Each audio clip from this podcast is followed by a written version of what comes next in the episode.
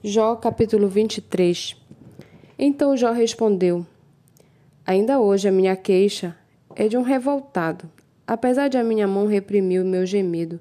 Quem dera eu soubesse onde encontrá-lo, então me chegaria ao seu tribunal, exporia diante dele a minha causa, encheria minha boca de argumentos.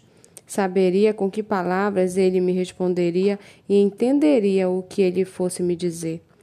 Será que ele discutiria comigo segundo a grandeza do seu poder? Não. Ele me atenderia. Ali o homem reto apresentaria a sua causa diante dele.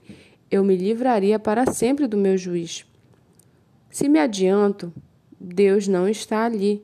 Se volto para trás, não o percebo. Se ele age à minha esquerda, não o vejo. Se ele se esconde à minha direita, não o enxergo. Mas ele sabe o meu caminho.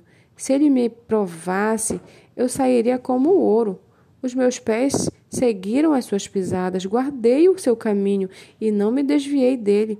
Do mandamento dos seus lábios nunca me afastei, escondi no meu íntimo as palavras da sua boca. Mas se Deus resolveu alguma coisa, quem o pode convencer a mudar de ideia? O que ele quer, isso fará, pois ele cumprirá o que está ordenado a meu respeito, e muitas coisas como estas ainda tem planejado. Por isso fico apavorado na sua presença, e quando penso nisso, tenho medo dele.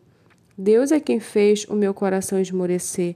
O Todo-Poderoso me encheu de pavor, porque não estou desfalecido por causa das trevas, nem porque a escuridão cobre o meu rosto.